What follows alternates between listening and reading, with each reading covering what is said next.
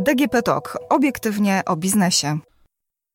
Jak zmniejszyć ślad węglowy w handlu detalicznym? Czy zakupy online są korzystniejsze dla środowiska? O to dziś zapytam gościa odcinka podcastu Obiektywnie o biznesie Moja Firma. Dzień dobry, Agnieszka Gorczyca, Infor.pl, a gościem odcinka jest Paweł Sapek, szef Prologis na rejon Europy Środkowej i Wschodniej. Dzień dobry. Dzień dobry, witam. Panie Pawle, e, słowo, które ostatnio pojawia się coraz częściej w przekazach medialnych, ślad węglowy. Cóż to takiego? Ślad węglowy jest to wpływ naszej działalności na nasze środowisko, można tak pokrótce powiedzieć. I jest to w różnych, różnych dziedzinach naszej działalności, zarówno prywatnej, jak i biznesowej, przeliczenie tego na, na to, jak nasza operacyjność gospodarcza wpływa na środowisko. I dzięki temu, że jest to przeliczalne, możemy analizować, jak to ograniczać, jak zmieniać sposób, w którym prowadzimy biznes, żeby nasze środowisko było przez to jak najmniej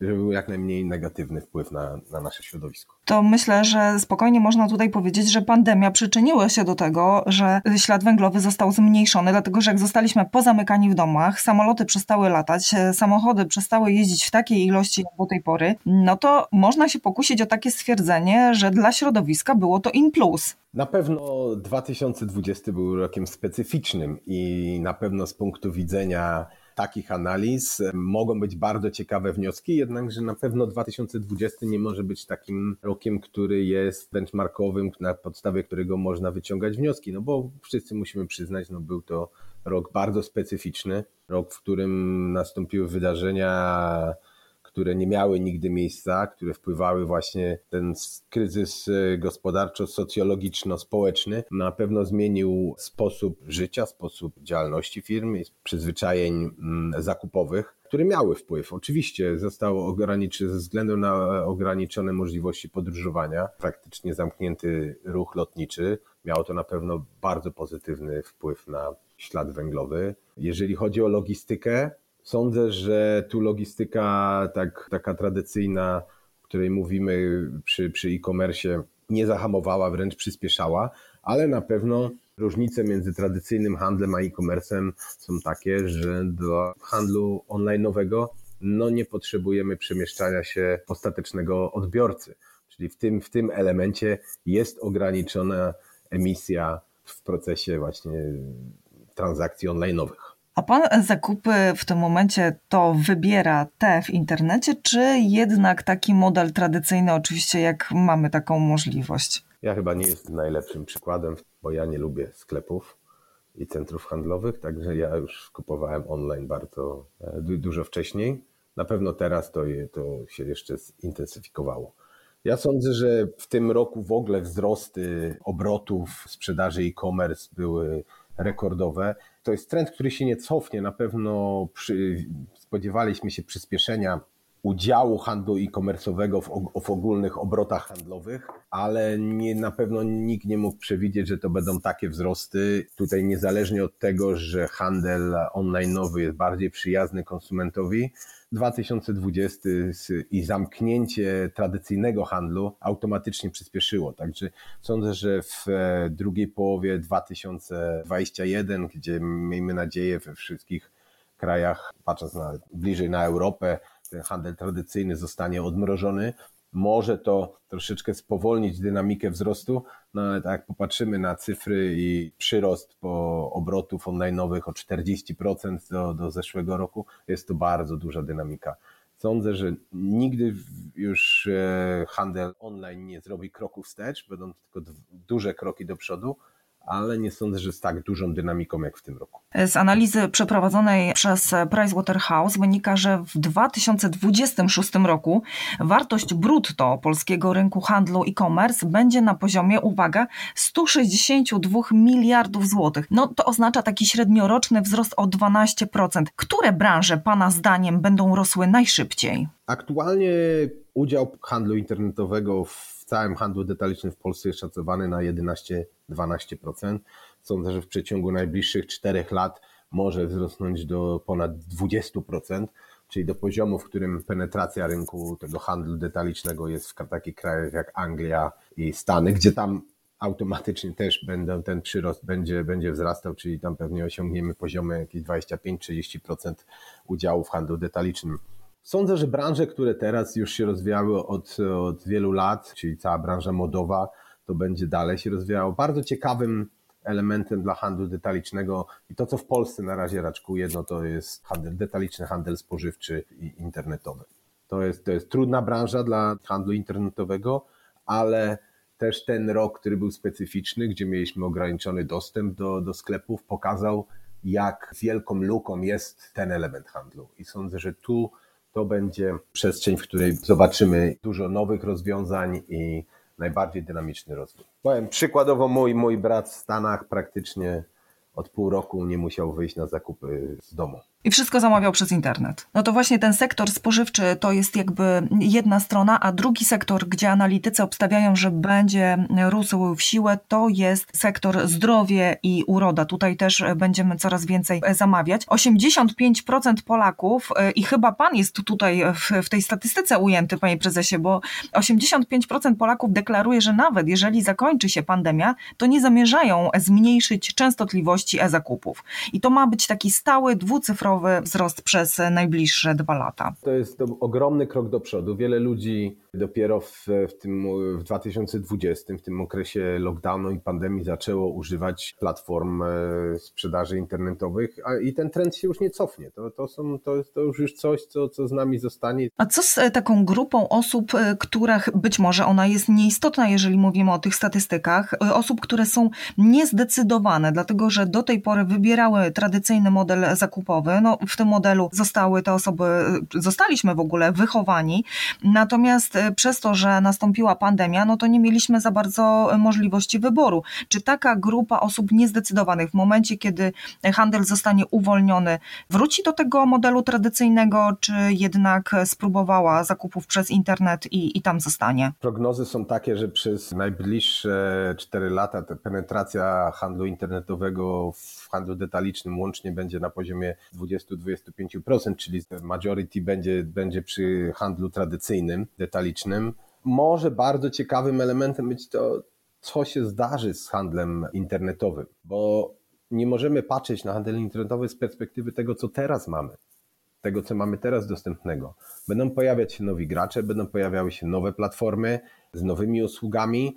Dostawcy i, i sprzedawcy w handlu internetowym, sklepy i platformy internetowe one też muszą innowacyjnie podchodzić, muszą się rozwijać i one się będą zmieniać. Sądzę, że to może być efekt tak dalszej dynamiki wzrostu tej sprzedaży. Po prostu te platformy będą bardziej przyjazne, obsługowo ergonomiczne i coraz bardziej korzystne finansowo to, co klienci e, podkreślają, zresztą to, na co ja bardzo też zwracam uwagę, to jest to, aby takie platformy były intuicyjne i dość szybkie w obsłudze. Wspomniał Pan wcześniej, że zaletą e, generalnie sprzedaży przez internet jest, jest to, że nie mamy tej sprzedaży stacjonarnej, nie ponosimy kosztów, ale gdzieś musimy to wszystko magazynować.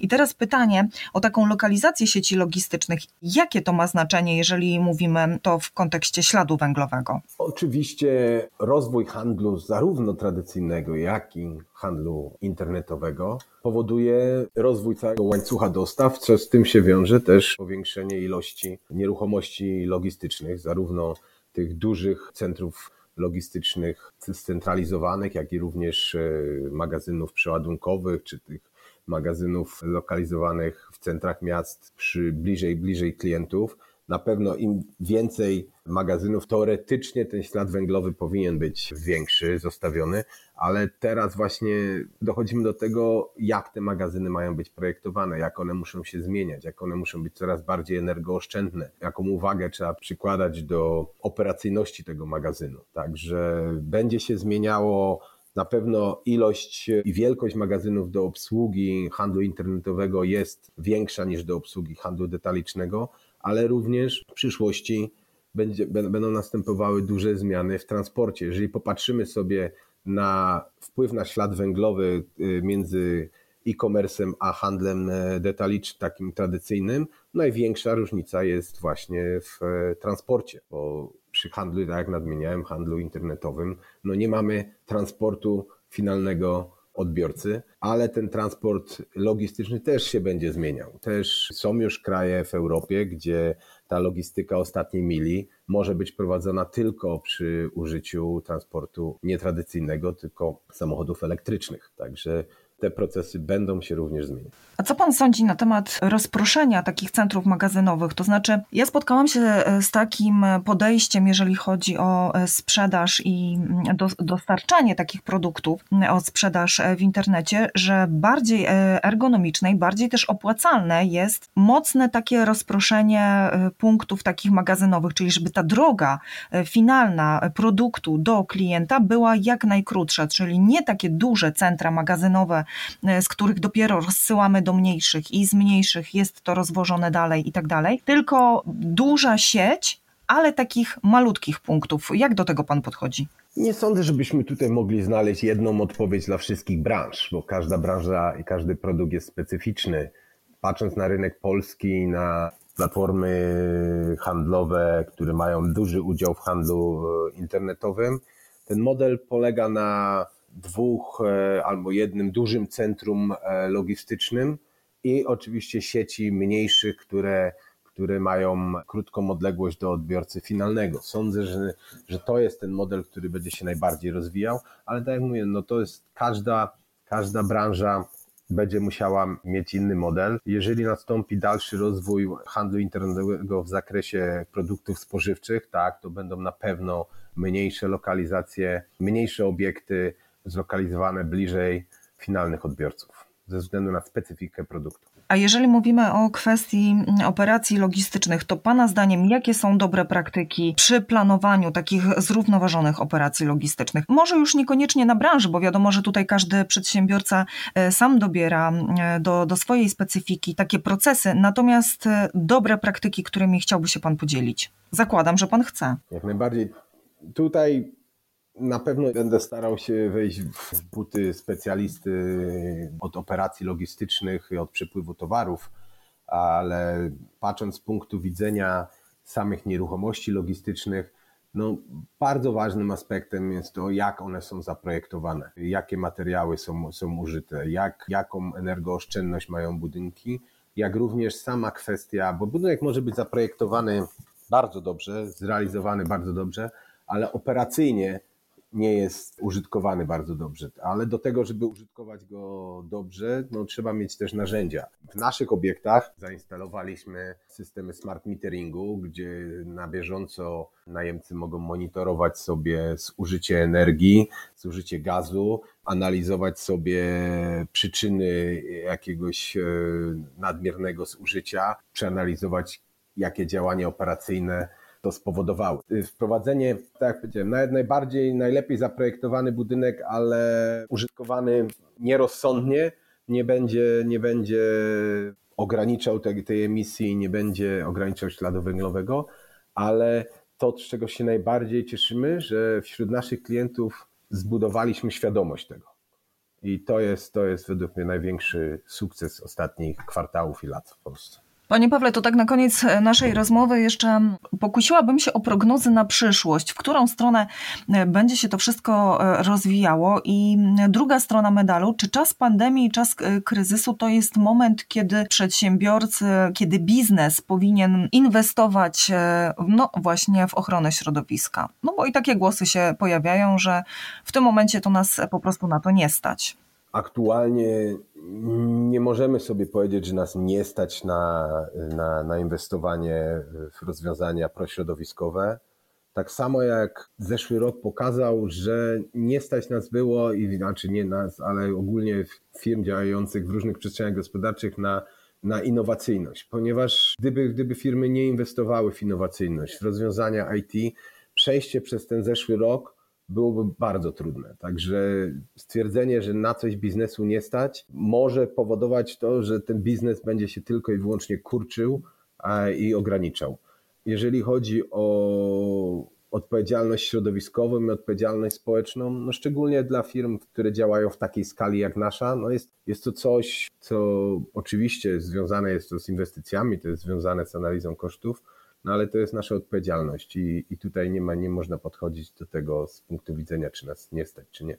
to tylko i wyłącznie będzie w przyszłości generowało lepsze warunki biznesowe zarówno dla nas, jak i dla naszych klientów. A jeżeli chodzi o prognozę na przyszłość? No ja mam nadzieję, że 2021 będzie dużo bardziej przewidywalny i mniej zaskakujący niż 2020.